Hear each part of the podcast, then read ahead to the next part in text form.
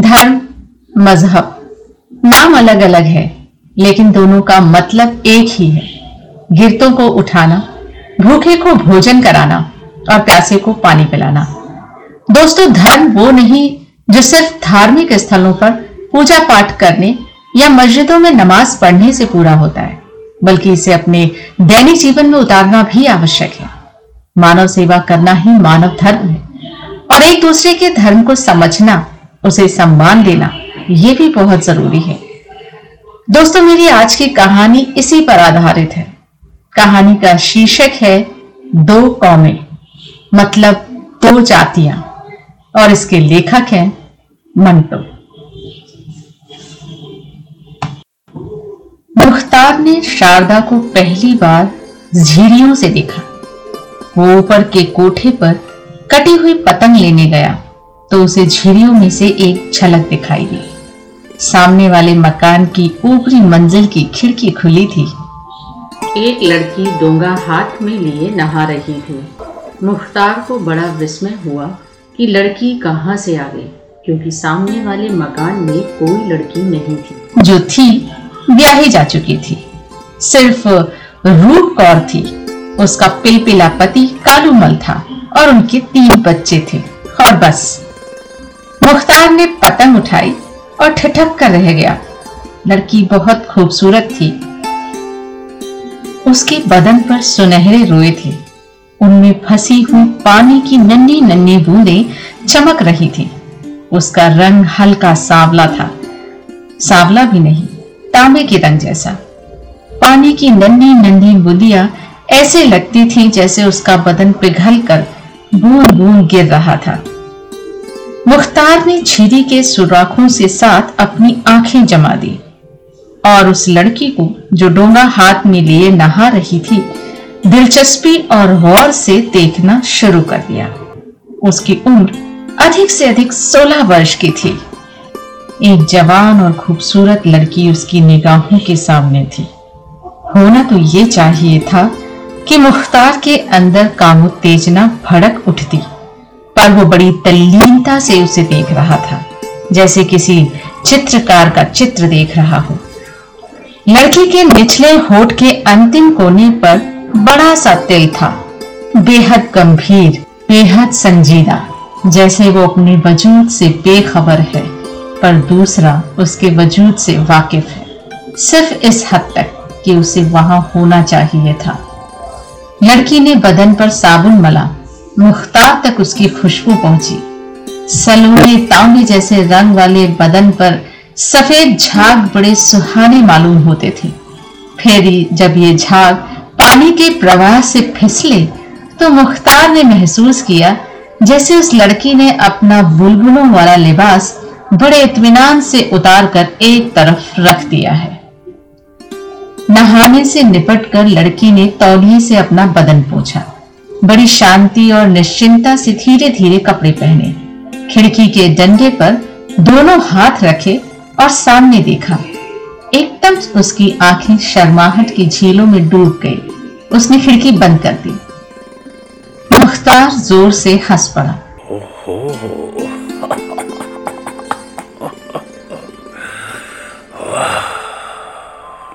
लड़की ने फ़ौरन खिड़की के पट खोले और बड़े गुस्से में झीरी की ओर देखा। मुख्तार ने कहा मैं कसूरवार बिल्कुल नहीं। आप क्यों खिड़की खोलकर नहा रही थी? लड़की ने कुछ नहीं कहा। गुस्से भरी निगाहों से झीली को देखा और खिड़की बंद कर दी। चौथे दिन रूप कौर आई। उसके साथ वही लड़की थी। मुख्तार की माँ और बहन दोनों सिलाई और क्रोशी के काम में माहिर थी। गली की ज़्यादातर लड़कियाँ उनसे यह काम सीखने के लिए आया करती थी। रूप कौर भी उस लड़की को इसी मतलब से लाई थी, क्योंकि उसे क्रोशे के काम का बहुत शौक था। मुख्तार अपने कमरे से निकलकर सेहन में आया तो उसने रूप कौर को प्रणाम किया। लड़की पर उसकी निगाह पड़ी तो वो सिमट सी गई। वो मुस्कुरा कर वहाँ से चला गया। लड़की रोज़ाना वहाँ आने लगी। मुख्तार को देखती तो सिमट जाती। धीरे धीरे उसकी यह प्रतिक्रिया दूर हुई और उसके दिमाग से यह ख्याल कुछ कम हुआ कि मुख्तार ने उसे नहाते हुए देखा था। मुख्तार को मालूम हुआ कि उसका नाम शारदा है, रूप कौर के चाचा की लड़की है। अनाथ है। एक गरीब रिश्तेदार के साथ रहती थी। रूप कौर ने उसे अपने पास बुला लिया। इंटर पास है। बड़ी बुद्धिमान है, क्योंकि उसने क्रोशिया का मुश्किल से मुश्किल काम चुटकियों में सीख लिया था। दिन गुजरते गए। इस दौरान मुख्तार ने महसूस किया कि वो शारदा की मोहब्बत में गिरफ़्तार हो गया है। ये सब कुछ धीरे धीरे हुआ। जब मुख्तार ने उसे पहली बार झीरी में से देखा था तो उस समय उसके सामने एक दृश्य था। बड़ा मनमोहक दृश्य। लेकिन अब शारदा धीरे धीरे उसके दिल में बैठ गई थी। मुख्तार ने कई बार सोचा था कि ये प्रेम का मामला बहुत गलत है, इसीलिए कि शारदा हिंदू है। मुसलमान कैसे एक हिंदू लड़की से मोहब्बत करने की हिम्मत कर सकता है? मुख्तार ने अपने आप को बहुत समझाया, पर वो अपनी प्रेम की भावना को मिटा ना सका। शारदा उससे बातें करने लगी थी, मगर खुलकर नहीं। एक दिन घर में कोई नहीं था। मुख्तार की माँ और बहन दोनों किसी रिश्तेदार के चालीसवें पर गई हुई थी। शारदा नित्य की तरह अपना थैला उठाए सुबह दस बजे आई। मुख्तार सेहन में चारपाई पर लेटा अखबार पढ़ रहा था। शारदा ने उससे पूछा बहन जी कहाँ है? मुख्तार के हाथ कांपने लगे। वो कहीं बाहर गई हुई हैं। और माता जी वो भी उनके साथ गई है। अच्छा। कहकर शारदा ने तनिक घबराई हुई निगाहों से मुख्तार को देखा और नमस्ते करके चलने लगी। मुख्तार ने उसे रोका। ठहरो शारदा। शारदा को जैसे बिजली के करंट ने छू लिया चौंक कर रुक गई। जी? बैठ जाओ। वो लोग अभी आ जाएँगे। जी नहीं मैं जाती हूँ। कहकर भी शारदा खड़ी रही। मुख्तार ने बड़ी हिम्मत से काम लिया। आगे बढ़ा। उसकी एक कलाई पकड़ी और खींचकर उसके होठों को चूम लिया। ये सब कुछ इतनी जल्दी हुआ कि मुख्तार और शारदा दोनों को एक क्षण के लिए बिल्कुल पता नहीं चला कि हुआ क्या है। उसके बाद दोनों कांपने लगे। मुख्तार ने केवल इतना कहा। मुझे माफ़ कर देना। शारदा खामोश खड़ी रही। उसके तांबे जैसा रंग सुर्ख हो गया। होठों में हल्की सी कपकपाहट थी, जैसे वे छेड़े जाने पर शिकायत कर रहे हैं। मुख्तार अपनी हरकत और उसके परिणामों को भूल गया। उसने एक बार फिर शारदा को अपनी ओर खींचा और सीने के साथ लगा लिया। शारदा ने प्रतिरोध नहीं किया। मुख्तार ने उसे चारपाई पर बिठा दिया और पूछा तुम बोलती क्यों नहीं शारदा? शारदा के दुपट्टे के पीछे उसका दिल धड़क रहा था। उसने कोई जवाब नहीं दिया। मुख्तार को उसकी ये चुप्पी बहुत चिंताजनक महसूस हुई। बोलो शारदा अगर तुम्हें मेरी ये हरकत बुरी लगी हो तो कह दो। खुदा की कसम मैं माफ़ी मांग लूँगा। तुम्हारी तरफ़ निगाह उठाकर भी नहीं देखूँगा। मैंने कभी ऐसी ज़रूरत ना की होती। लेकिन ना जाने मुझे क्या हो गया। दरअसल मुझे मुझे तुमसे मोहब्बत है। शारदा के होठ हिले जैसे उन्होंने शब्द मोहब्बत कहने की कोशिश की हो। मुख्तार ने बड़ी गर्मजोशी से कहना शुरू किया। मुझे मालूम तो नहीं तुम मोहब्बत का मतलब समझती हो कि नहीं? मैं खुद इसके मुतालिक ज़्यादा कुछ नहीं वाकफियत रखता। सिर्फ़ इतना जानता हूँ कि मैं तुम्हें चाहता हूँ। तुम्हारी सारी हस्ती को अपनी अपनी में ले लेना चाहता हूँ। अगर तुम चाहो तो मैं सारी ज़िंदगी तुम्हारे हवाले कर दूँगा। शारदा शारदा तुम बोलती क्यों नहीं? शारदा की आँखें स्वप्निल हो गई। मुख्तार ने फिर बोलना शुरू कर दिया। मैंने उस रोज तुम्हें झिरी में से देखा। नहीं तुम मुझे खुद दिखाई दी। वो एक ऐसा नज़ारा था जो मैं ताकयामत तक नहीं भूल सकता। तुम शर्माती क्यों हो? मेरी निगाहों ने तुम्हारी खूबसूरती चुराई तो नहीं। मेरी आँखों में सिर्फ़ उस नजारे की तस्वीर है। तुम उसे ज़िंदा कर दो। मैं तुम्हारे पाँव चूम लूँगा। मैं तुम्हारे पाँव चूम लूँगा। ये कहकर मुख्तार ने शारदा का एक पाँव चूम लिया। वो काँप गई। चारपाई पर से एकदम से उठकर उसने कांपती आवाज़ में कहा ये क्या कर रहे हैं आप? हमारे धर्म में मुख्तार खुशी से उछल पड़ा। हमारे धर्म? धर्म फरम को छोड़ो। प्रेम के धर्म में तो सब ठीक है। ये कहकर उसने शारदा को फिर से चूमना चाहा। वो तड़प कर एक और हटी और बड़े शर्मीले अंदाज में मुस्कुराती हुई भाग गई। मुख्तार की माँ और बहन आ गई तो शारदा आई। मुख्तार को देखकर उसने फ़ौरन निगाहें नीचे कर ली। मुख्तार वहाँ से खिसक गया। कि भेद ना खुल जाए। दूसरे दिन वो कोठे पर चढ़ा झीरी से झाँक कर देखा शारदा खिड़की के पास खड़ी बालों को कंघी कर रही है। मुख्तार ने उसे आवाज़ दी। शारदा शारदा। शारदा चौंकी कंघी उसके हाथ से छूटकर नीचे गली में जा गिरी। मुख्तार हंसा। शारदा के होठों पर भी मुस्कुराहट पैदा हुई। मुख्तार ने उससे कहा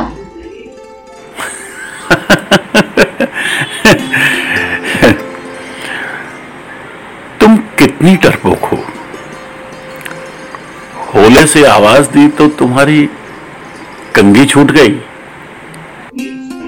अब ला कर दीजिए नई कंघी मुझे। ये तो मोरी में जा गिरी है। अभी लाऊं? हम्म? लाऊं क्या अभी? नहीं नहीं मैंने तो मज़ाक किया है। मैंने भी मज़ाक किया था। तुम्हें छोड़कर मैं कंगी लेने जाता? कभी नहीं। अब मैं बाल कैसे बनाऊँ? तार ने झीरी के सुराखों में अपनी अंगुलियाँ डाली। लो मेरी उंगलियाँ ले लो।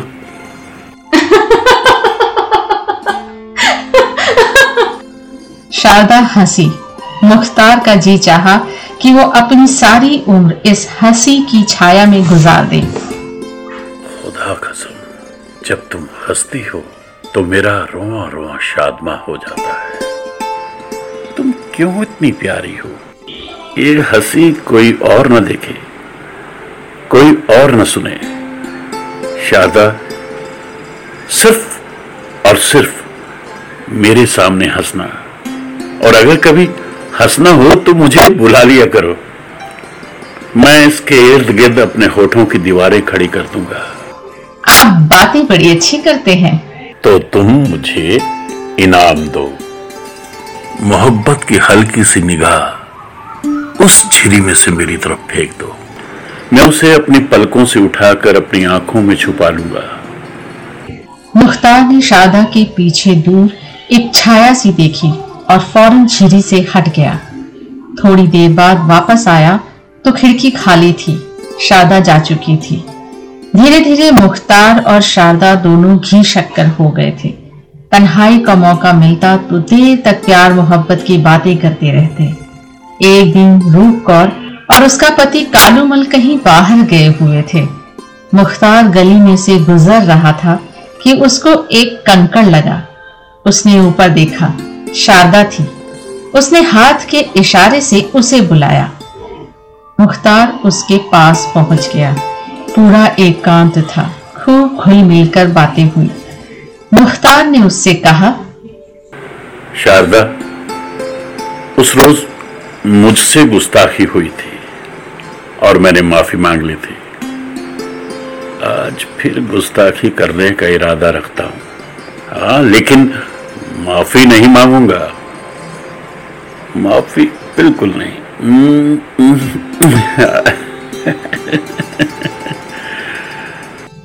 शारदा ने शर्मीली शरारत से कहा आप माफ़ी मांगिए? जी नहीं। अब ये होंठ आपके नहीं मेरे हैं। क्या मैं झूठ कहता हूँ? ये होंठ क्या? मैं भी आपकी हूँ। मुख्तार एकदम संजीदा हो गया। देखो शारदा, हम इस वक्त एक आतिश फिशा पहाड़ पर खड़े हैं। तुम सोच लो, समझ लो। मैं तुम्हें यकीन दिलाता हूँ, खुदा की कसम खाकर कहता हूँ कि तुम्हारे सिवा मेरी ज़िंदगी में और कोई औरत नहीं आएगी। मैं कसम खाता हूँ कि ज़िंदगी भर मैं तुम्हारा रहूँगा, मेरी मोहब्बत साबित कदम रहेगी। क्या तुम भी इसका अहद करती हो? शारदा ने अपनी निगाहें उठाकर मुख्तार की ओर देखा। मेरा प्रेम सच्चा है। मुख्तार ने उसे सीने के साथ लगा लिया और कहा सिर्फ़ मेरे लिए मेरी मोहब्बत के लिए वक्फ रहो। खुदा कसम शारदा। अगर तुम्हारा इल्तिफात मुझे ना मिलता तो मैं यकीनन खुदकुशी कर लेता। तुम मेरी आगोश में हो। मुझे ऐसा महसूस होता है कि सारी दुनिया की खुशियाँ मेरी झोली में भरी हुई हैं। मैं बहुत खुश नसीब हूँ। शारदा ने अपना सिर मुख्तार के कंधों पर गिरा दिया। आप बातें करना जानते हैं। पर मुझसे अपने दिल की बात नहीं कही जाती। देर तक दोनों एक दूसरे में खोए रहे। जब मुख्तार वहाँ से गया तो उसकी आत्मा एक नए सुहाने आनंद से ओत प्रोत थी। सारी रात वो सोचता रहा। दूसरे दिन कलकत्ता चला गया, जहाँ वो कारोबार करता था। आठ दिन के बाद वापस आया। शारदा रोज की तरह क्रोसिए का काम सीखने निश्चित समय पर आई। उसकी नज़रों ने उससे कई बातें की। कहा गायब रहे इतने दिन? मुझसे कुछ नहीं कहा और कलकत्ता चले गए। मोहब्बत के बड़े दावे करते थे। मैं नहीं बोलूँगी तुमसे। मेरी और क्या देखते हो? क्या कहना चाहते हो मुझसे? मुख्तार बहुत कुछ कहना चाहता था, पर तन्हाई नहीं थी। वो उससे काफ़ी लंबी बातचीत करना चाहता था। दो दिन बीत गए। अवसर ना मिला। नज़रों ही नज़रों में गूँगी बातें होती रही। आखिर तीसरे दिन शारदा ने उसे बुलाया। मुख्तार बहुत खुश हुआ। रूप और उसका पति कालू मल घर में नहीं थे। शारदा सीढ़ियों में मिली। मुख्तार ने उसे वही सीने के साथ लगाना चाहा। वो तड़प कर ऊपर चली गई। नाराज़ थी। मुख्तार ने उससे कहा देख मेरी जान मेरे पास बैठो। मैं तुमसे बहुत ज़रूरी बातें करना चाहता हूँ। ऐसी बातें जिनका हमारी ज़िंदगी से बड़ा गहरा ताल्लुक है। शारदा उसके पास पलंग पर बैठ गई। तुम बात टालो नहीं। बताओ मुझे बताए बिना कलकत्ता क्यों गए? सच मैं बहुत रोई। मुख्तार ने बढ़कर उसकी आँखें चूम ली। उस रोज में जब से गया तो सारी रात सोचता रहा। जो कुछ उस रोज हुआ उसके बाद ये सोच विचार लाजमी थी। हमारी हैसियत मियाँ बीवी की रही थी।